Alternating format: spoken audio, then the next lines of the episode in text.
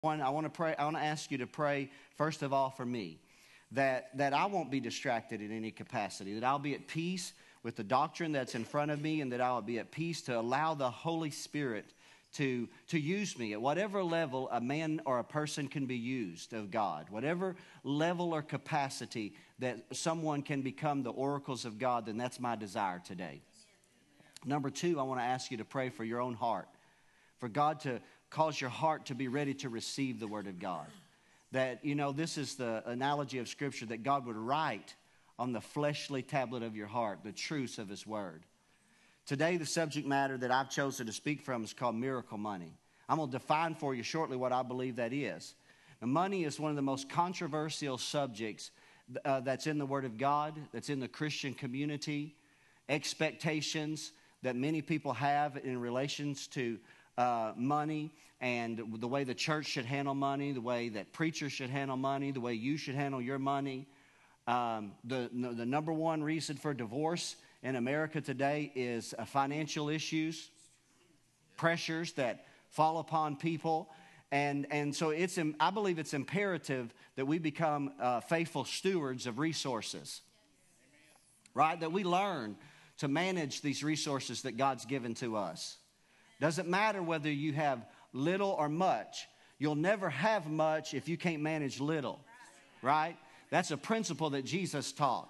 And, and so, it, no matter what expectation you may have had previously, I want to ask you to kind of shift away from that for a few minutes and let's just look at something and let's just ask ourselves when we conclude today, let's just see if we can believe that if there is really such a thing as miracle money and if God, in His grace, can bless your life periodically at times when you're in need with something that you uh, did not necessarily see in the natural, but God just simply brought it to you because He's gracious. He's able to do those things. And I want you to be convinced of this by the Word of God. And then we're going to come down to the altar and pray. If you're at a financial difficult time in your life, a season uh, uh of, of transition or change or pressure that you may be feeling, and, and some of it may be self inflicted. Many times, our financial situations, sometimes it's beyond our control. Sometimes it was a, a job that moved away. Sometimes it was an unforeseen health uh, issue that we, we had not necessarily quite prepared for. And sometimes it's, it's, it's our excess, our passion for uh, excesses that's put ourselves in difficult financial situations, correct? But I'm telling you, God is merciful, God is gracious. You know, all the way back to the Mosaic Law, God, every seven years, He delivered people from their indebtedness. And every 50th year, it was a jubilee. It was a year of liberty. Come on. And so I believe in those principles today. And so, whether or not you have adhered to all the principles correctly or whether you are just learning, I'm telling you, God can meet you where you're at, right? If you'll just meet Him by faith. So, Father, I love you and I'm honored to be in this room, deeply appreciative of all those that I look out over the congregation and see here today, and blessed Blessed to have visitors. Blessed to have my faithful church family. Blessed to have Dr. Brassfield in service with us today. Blessed to have those that, uh, Father, like Mariah, that, that Mariah the Brave, that are facing great challenges, and, and, and yet she's here today, God. And, and, and some are here out of financial distress, God, and they're coming to you. They're looking for something today. They need something, Father. And we're going to believe that based upon the Word of God, that we're going to walk out of here with a faith in our heart in your ability to meet our needs according to your riches and glory through Christ Jesus. It's in His name we pray. And everybody said, mm-hmm. You can be seated, and thank you so much for your reverence and standing at the Word of God, and to which we'll be reading here in a few short moments. If you'll allow me to just briefly take you on a review of where I have taken you over the last three weeks as I have preached a series of messages and I've addressed the tithe. And most of the time, when I'm preaching about financial responsibility to a believer, I don't necessarily use the tithe. I believe in the principle of the tithe. I practice the principle of the tithe, but I usually use more of a New Testament term of giving. But I went ahead and just, uh, just connected to the Old Testament reference of the tithe because I believe in that principle.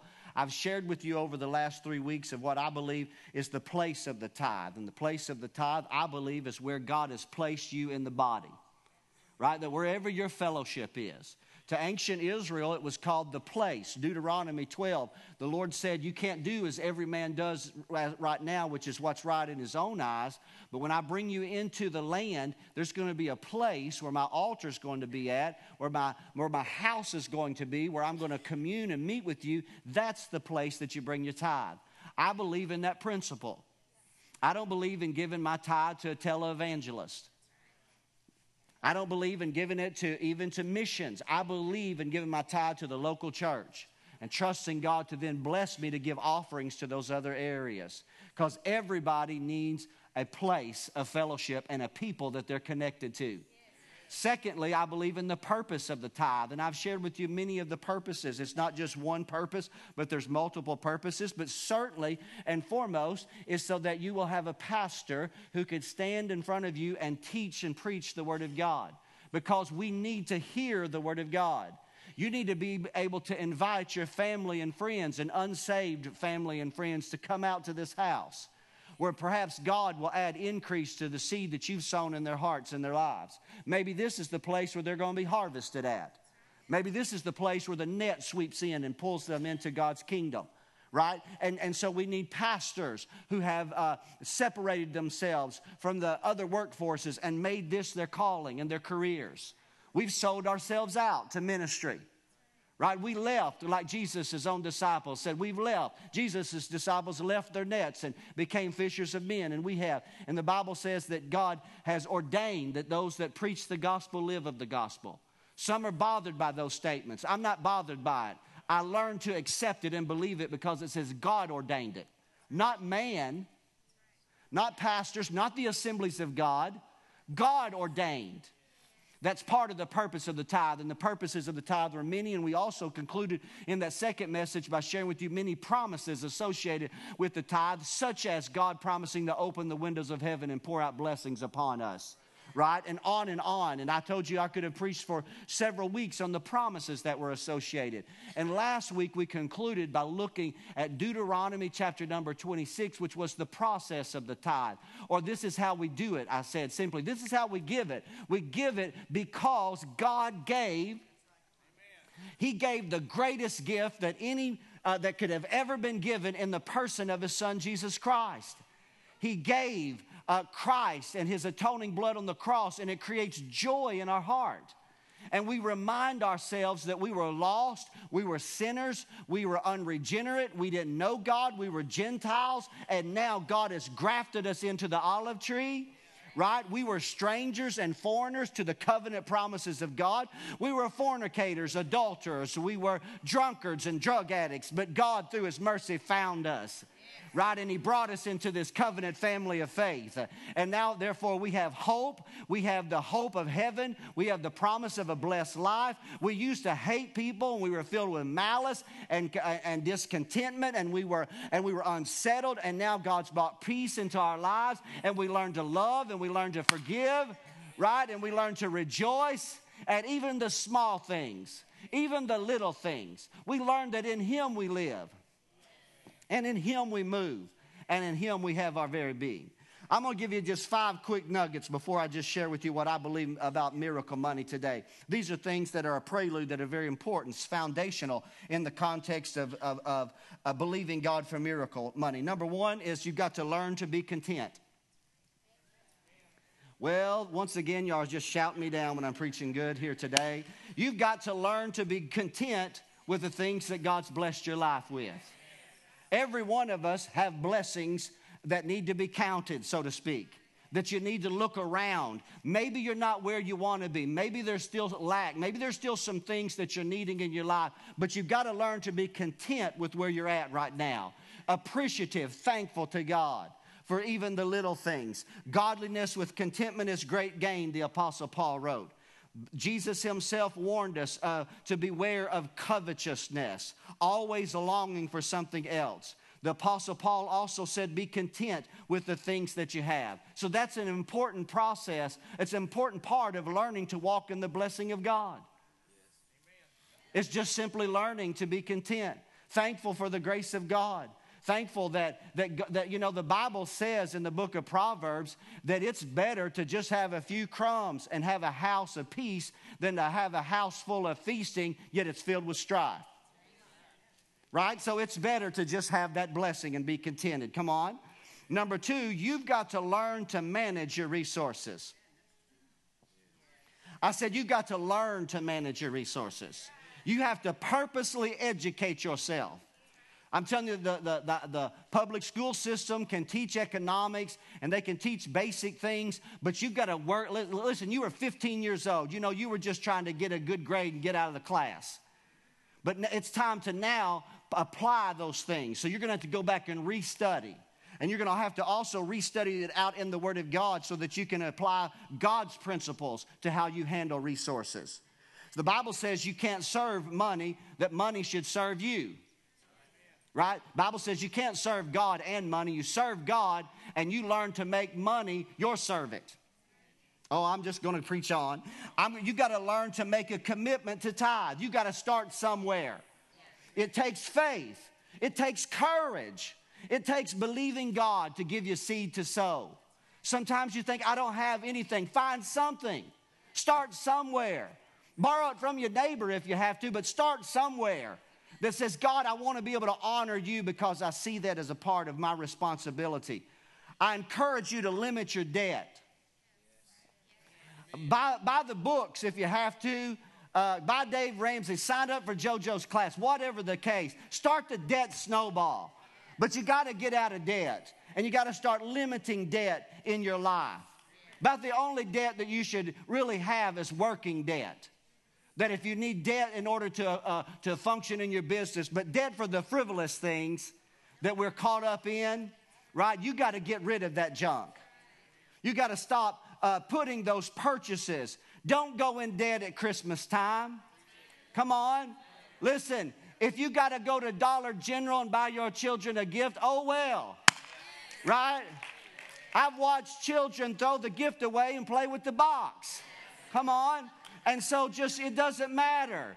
Just start somewhere and celebrate and limit debt in your life. Make quality purchase, not impulsive buys on the credit card for things that will depreciate to nothing overnight. That's where a lot of us get in trouble. Now, one of the most foolish things, and it's amazing, follow, do a, do a Google search on people that have won the lottery. Yeah, while you go down there and buy and take your tithe money and buy your lottery ticket, because you think that if you just win that hundred thousand or that half a million or whatever, you'll it will change your life. Go and follow the money. Follow and follow those people and see where 70% of them are at. After all that came in and they buy all those frivolous things that, that, that are gone overnight. So make learn to make good investments. Learn to pray about it. Number three, you got to learn to trust God. Wow, I feel the Holy Ghost right there. See, God is a rewarder of those that will diligently seek Him. Right? Did you hear that? God is a rewarder. Now, Jesus even taught this principle about God being a rewarder. Now, listen, He said in this, He said, Don't give your alms openly in front of other people that people will see you and pat you on the back. He said, But don't let your left hand know what your right hand's doing. He said that what you do in secret, God will reward you openly. God will reward you. Learn to trust God. God said in Malachi 3 Prove me now. Prove the Lord's faithfulness. One of the, excuse me, compound names of God in the Hebrew is Jehovah Jireh. Yahweh Jireh, Yahweh Jireh, he's, a, he's the provider of your needs. So prove him, trust the Lord. Let me just throw this one. I felt like I should say it. You can get mad at me if you want to. But God is your provider, not the government. Let me just say that again. I don't care whether you're liberal or conservative, whether you're a Republican or whether you're a Democrat, whether you voted for Trump or whether you voted for Hillary. Learn to not trust the government for your provision, learn to trust God for your provision. Now, I didn't say there's not times that being an American citizen that something good can fall and drop down towards you out of the government, but don't put your dependency upon it. Don't put the complete expectation. Trust the God of all grace to be your supplier and your provision. Number four, don't, or number four, take control of your own life. Quit blaming everybody else who has some measure of success and wealth. Quit blaming them and quit thinking, well, we need an equality. There's never going to be an equality. I'm just going to tell you, there's never been and there's never going to be an equality. Jesus, you say, how do you know that? Because Jesus himself said, the poor you have with you always. He didn't say part of the time, or if we can get this person in government, or we can get this president, or if this group. No, he said, the poor you will have with you always. There's always going to be different segments in the world. And you can stay down here all your life, and you can whine, and you can complain, and you can say, well, they got it, and I don't have it. Or you can get up, shake your dust off, and say, you know what? I'm going to trust God to make me more than I've ever been before. That's what you can do. You can become whoever God's called you to be. The Bible is filled with men and women that God just snatched out of poverty and put blessings on their life. And I'm going to show you some of those today. You know why? Because I believe in miracle money. Whew, hallelujah today. No, I'm not in love with money. Let me tell you what money is money is but a medium of exchange. That's all it is. And so when I talk about it and I use the phrase money, I'm talking more than just simply money. I'm talking about provision. See, I'm, I'm telling you, say, well, what is it? Uh, listen, it's number one, before I answer what is it, let me just tell you who supplies it. God supplies it. Now, God uses other people. God can do, use multiple things to bring blessings into your life. Remember what Jesus said in Luke 6 and 38? He said, Give and it shall be given unto you, pressed down, shaken together, and running over. Listen, shall men, shall men give into your bosom. See, because you can be here and God can move on somebody's heart over here to bring a blessing to your life, right? And so, and when you do, when you receive that, you recognize God used a person, but it came from Him because all good things come from the Father. And so let me define for you what I believe miracle money is. So when you hear me use the term miracle money, it's not just the promissory note that you got in your wallet. The promissory note that uh, says that because you've got that in your hand, you owe the federal government $20. Of course, that's what it is. You know that, right? But let me, that's another sermon altogether. But it's not cash, it's it's beyond, here's what it is it's beyond the ordinary, normal provision of your life. That's what I believe miracle money is. What I mean by that is it might supersede, it may supersede your normal income by divine favor or another source where God brings a resource into your life. What I'm saying by that is, is that it can be money, but again, money is but a means of exchange.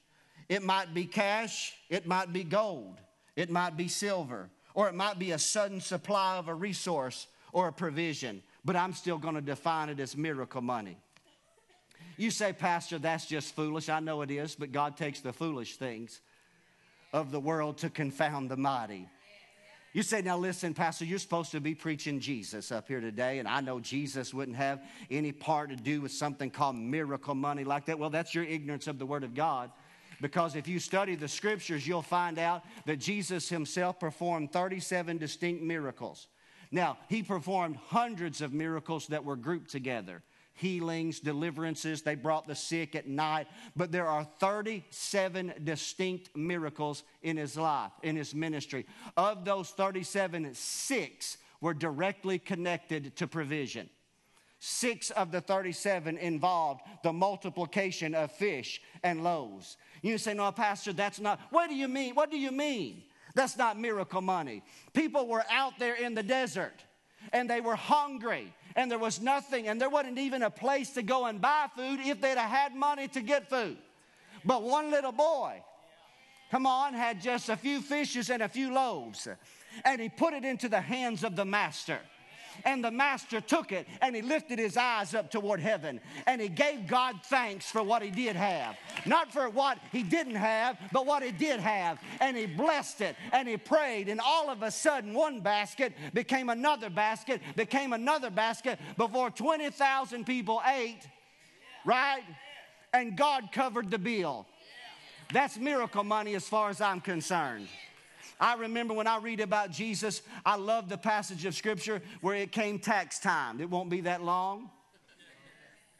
Have you ever had to have miracle money to pay your taxes? I'll tell you, I have, and I found God to be faithful.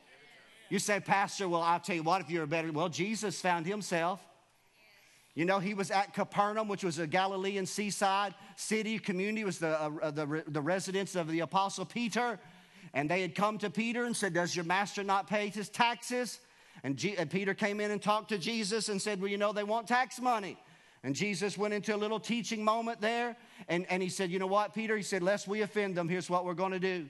You go down to the sea. I know you're used to going out in a boat. I know you're used to, you know, being out at night and casting the net in. But this time, just take a hook. Put it on a line, maybe put bait. I don't even know if he put bait on it or not. He just said, Cast a hook into the line or into the water. And when he cast a hook into the water, he said, You're going to catch a fish. And when you catch a fish, he said, You're going to open its mouth up and there's going to be a coin that's going to be just enough. Oh, yeah, now Jesus is not into all that miracle money stuff. It's going to be just enough to pay your taxes and mine. Now, you say, well, did God miraculously cause that, that coin to appear? Let me tell you, here's what, if you study about that area, there's a fish in those Galilean waters that's got a pouch under its gills. And it's known to find shiny objects in the water. And so it's my belief that there was some pagan that was out fishing on the Galilean Sea one day and he may have even taken a coin and cast it into the water as a worship of some idol somewhere. And God took the wealth of the wicked and laid it up for the righteous. And before that coin could sink to the bottom, God sent a fish. You say, Does God send a fish? You ask Jonah if God can send a fish. And God sent a fish that caught the coin before it hit the bottom, and it fell and held in the pouch right there I'm telling you, God's got gold and silver for you held somewhere, just waiting on you to believe Him. My God, I feel that today. I believe in miracle money. You know, even at Jesus' birth, Jesus' parents were in Bethlehem, displaced from their home and their family, under pressure, found out that, that Herod was, was after them, and, and God brought Magi from the east with gifts of gold frankincense and myrrh. Why? Not just to honor him as the king, but because God was going to take him to Egypt and he needed provision for the journey. Oh, God, dear Jesus of Nazareth. And provide for them. And I want to show you one of my favorites. And I'm going to have to omit some of the things. I've got so many here, but let me just show you one of my favorites. It's in Luke chapter number 8. It's in the second verse and the third verse. Can I just, I'm just going to journey today for just a few minutes, and I won't preach super long, but my goal is to show you by the Word of God. By the Word of God. Did you hear what I said? That miracle money. Let me ask you if you get sick, do you go to the Word of God and say, God, I see that you're a healer? Is that right? Well, then when you're in need, don't you go to God in His Word and say, God, you're a provider? Let me show you one that I just love, and you may overlook this, but I didn't overlook it. The Holy Spirit quickened this in my heart. It's in the second verse here. It says, And certain women which had been healed of evil spirits and infirmities, their lives have been changed by the ministry of Jesus. Mary was called Magdalene because uh, she was out of the region or the city of Magdala, which is on the Galilean Sea as well out of whom went seven devils. And these women ministered. Look at this. They ministered unto him of their substance. That means they helped provide his, for his, his well being, his good. You know, that, mean, that meant they helped support his ministry. Does that make sense? Are y'all catching that? Now remember, God ordained that those that preach the gospel should live of the gospel. Is that right? But notice who the third verse said, and Joanna, who was the wife, and I may not say it correctly, Chuza, Chuza, Herod's steward, and Susanna.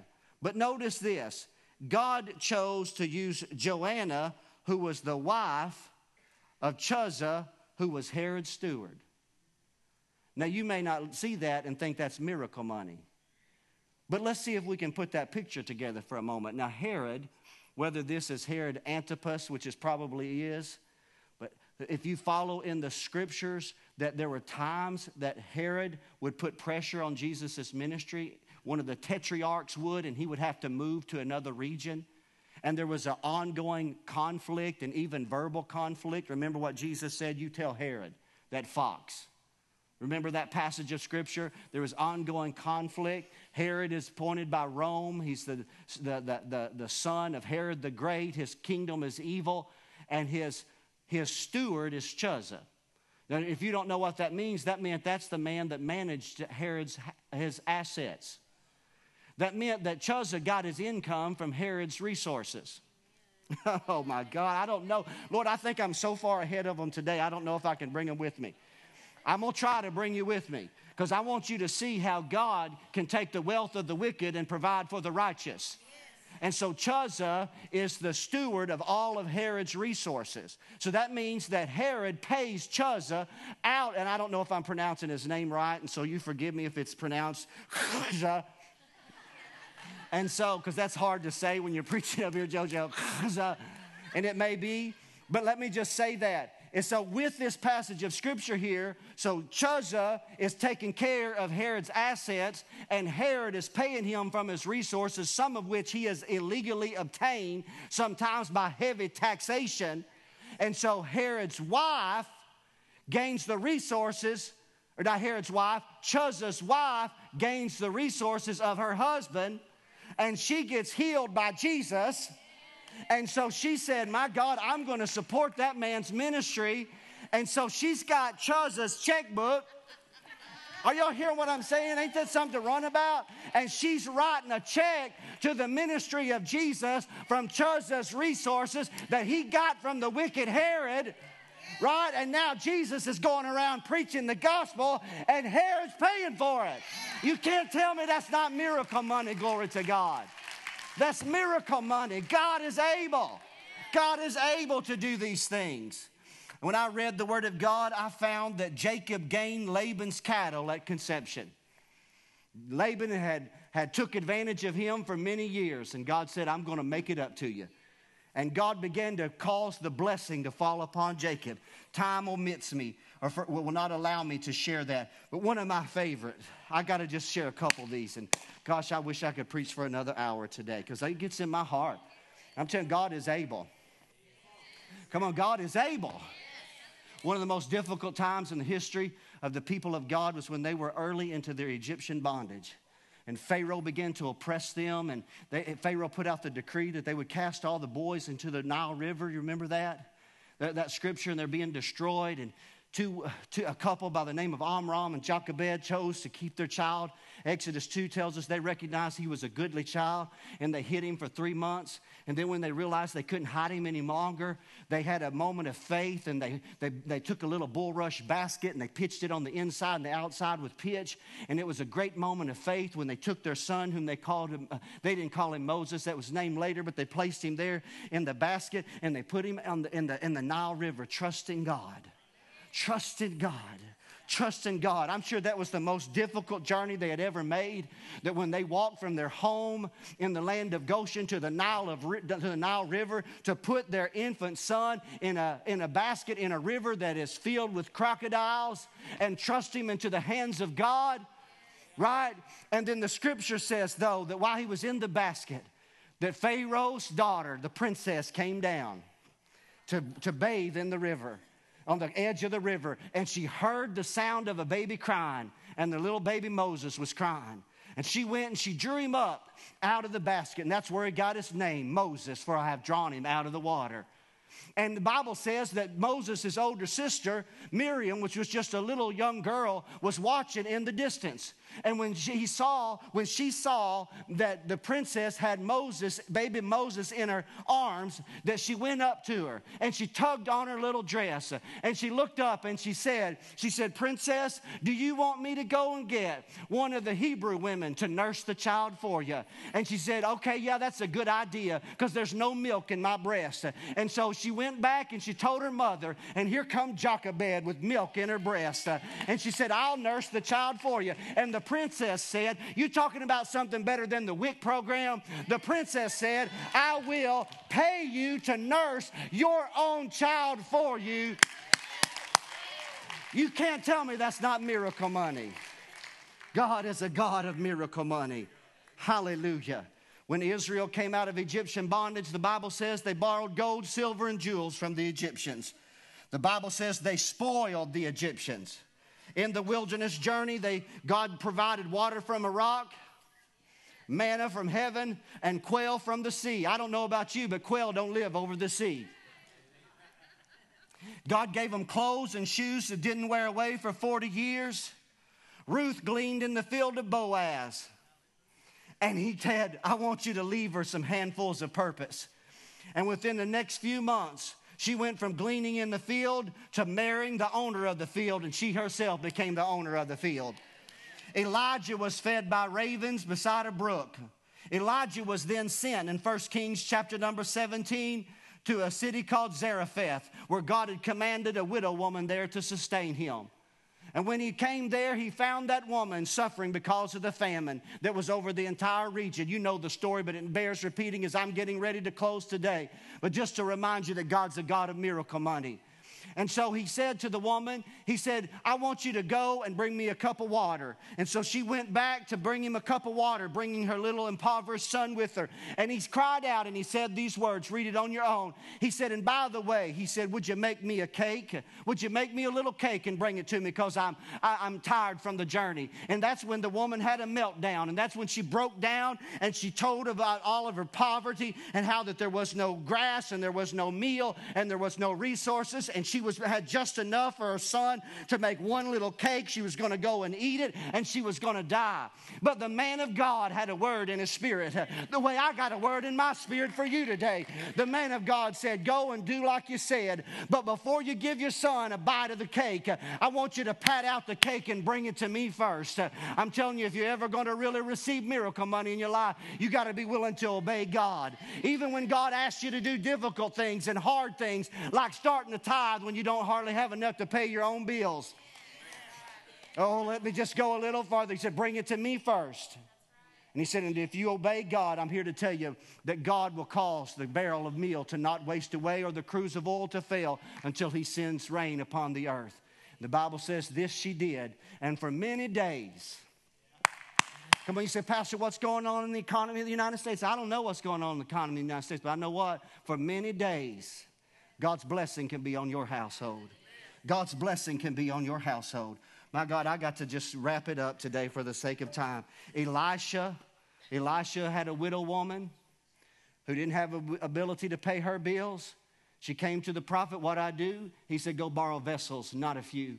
Fill them up with oil, and the oil reproduced right in front of her eyes. He said, Go and take it and sell it, pay your debt. God can give you, so, there might be something in your house it was the miracle in that moment was in her house already. She just needed faith to unlock it. I'm telling you, you let God be creative. God's a creative God. He doesn't always use this and that. He uses all things for His good, or for the, your good and for His glory. Is that right? He does. One of my favorite as I close, I'm going to read some scriptures in closing. I'm going to ask Shane to come back. And Daryl, y'all play for just a moment because I feel the Holy Spirit here today because I want to pray for people. It's right at noon. We'll have a culmination of prayer here at this altar. but I love that passage of scripture in 2 Kings. During the days of the famine in Samaria, when the Bible says that they were, they were, they were selling dung for silver. Did y'all hear that? They were selling pigeons' dung for silver to eat because of the famine. It was so severe. But the Assyrians that had encamped outside the city had all kinds of wealth and resources where they had spoiled numerous nations before they had camped at Samaria. And in the night, God caused them to hear the sound of warriors, and they fled in the night, but nobody knew it but there were four lepers outside the gate. Hallelujah. Sometimes you might feel like that leper. And that leper said these words Remember what I said? Take control of your own life? The leper said, Why should I sit here till I die? Why should I remain in this condition right here? I need to at least do something. You got to start somewhere, church family. They said if, if we go here, well, they might kill us, but at least we're doing something, or let's just go down there. So they went to the camp. And when they did, they found the tents in place, but not a soldier one. And they started going through the tents and they found food. They, they found steak still on the grill. Come on. They found a potluck dinner fellowship already spread and nobody there to eat it.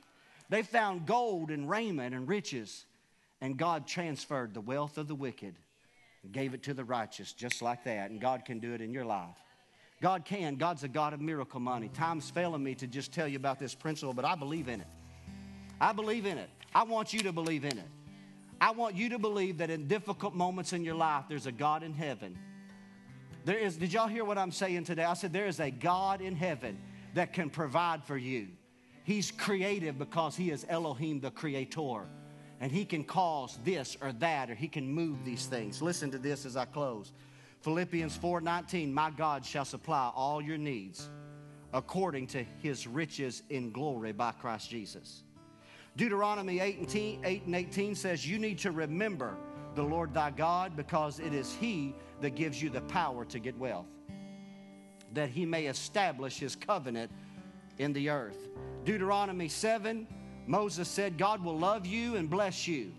He will multiply you. He'll bless the fruit of your womb, the fruit of your land, your corn, your wine, your oil, and the increase of your cattle and your sheep and the land which he swore to give you. You'll be blessed above all people.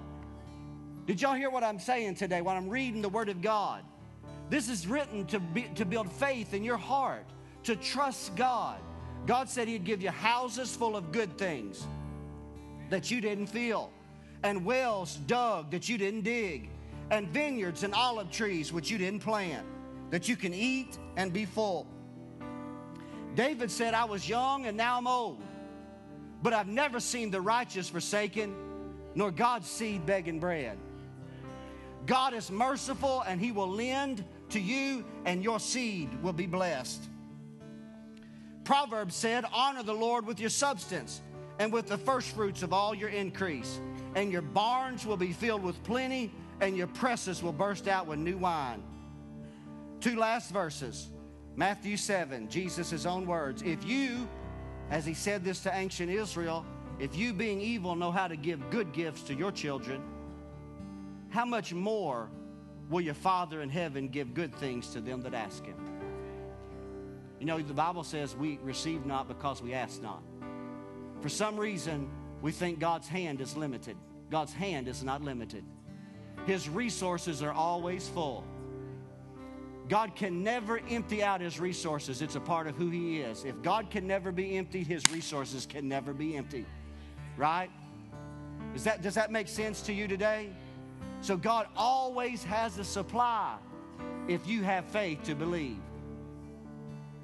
I said, if you have faith to believe, and this is the last verse, and I want you to think about this. I want you to think Ephesians 3. Now to him that is able to do exceedingly abundantly above all that you can ask or think. What you think of miracle money? Now to him that is able to do abundantly above all that I can even ask or think according to the power that's at work within me.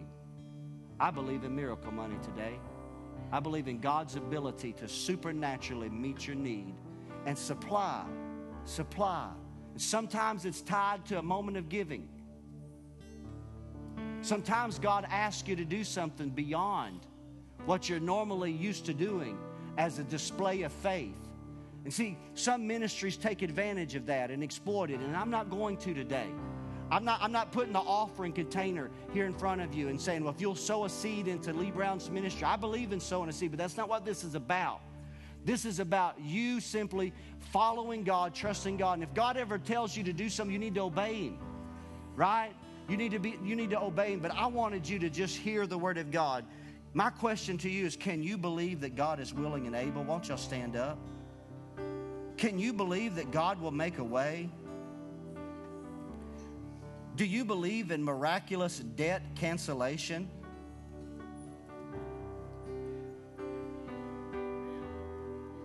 Do you believe in that? I do.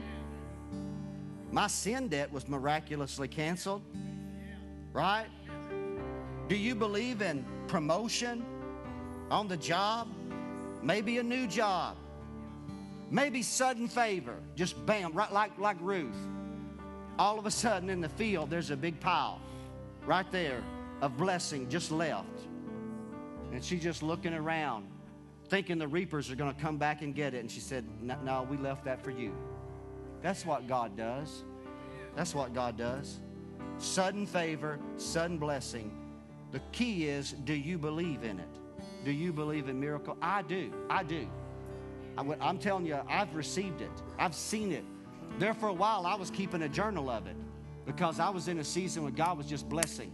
Mama God, I just I, I, I was amazed that it was beyond my normal blessing. It was extraordinary. We call that extraordinary, right? Blessing that was coming to my life.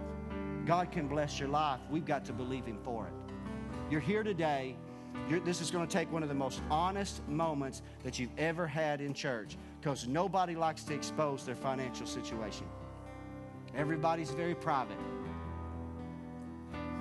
Come on. I'm not asking you to tell us anything. I'm just asking you that if you are here and you need a miracle from the Lord in the area of your finances, I just want to ask you to come forward because we want to pray with you right here collectively as a church family. And you know what? That's going to take courage. And it's going to take faith, but I want you to have faith and come forward and believe God. There's no shame in it. There's nothing. I, am telling you, I, am going to stand down there and believe God for you. I'm needing a blessing in my life. Hello? Right? Why, why would we be ashamed to call upon the Lord? Why would we be uh, ashamed to say, God, you said you'd open the windows? Isn't that what He said He would do? He said He would. He would bless us, He would bless you. Now, church family, I'm going to ask you to do something with me that is going to stretch you as well. And I know you're trying to hurry and you want to go eat and all those things, but listen, that's secondary. This is these are life changing moments right here. You know that you've received miracle money in your life before and you give God glory for it. Let me see your hand. All right, who's had it? You say, man, God just brought it. I, it was there. Wow. I, then I want you to come down and connect with somebody right here. Just come alongside them, add your faith. Add your faith Add your faith. We're going to pray together. I'm going to anoint each one with oil, and we're going to just pray with. We're going to pray a, a prayer.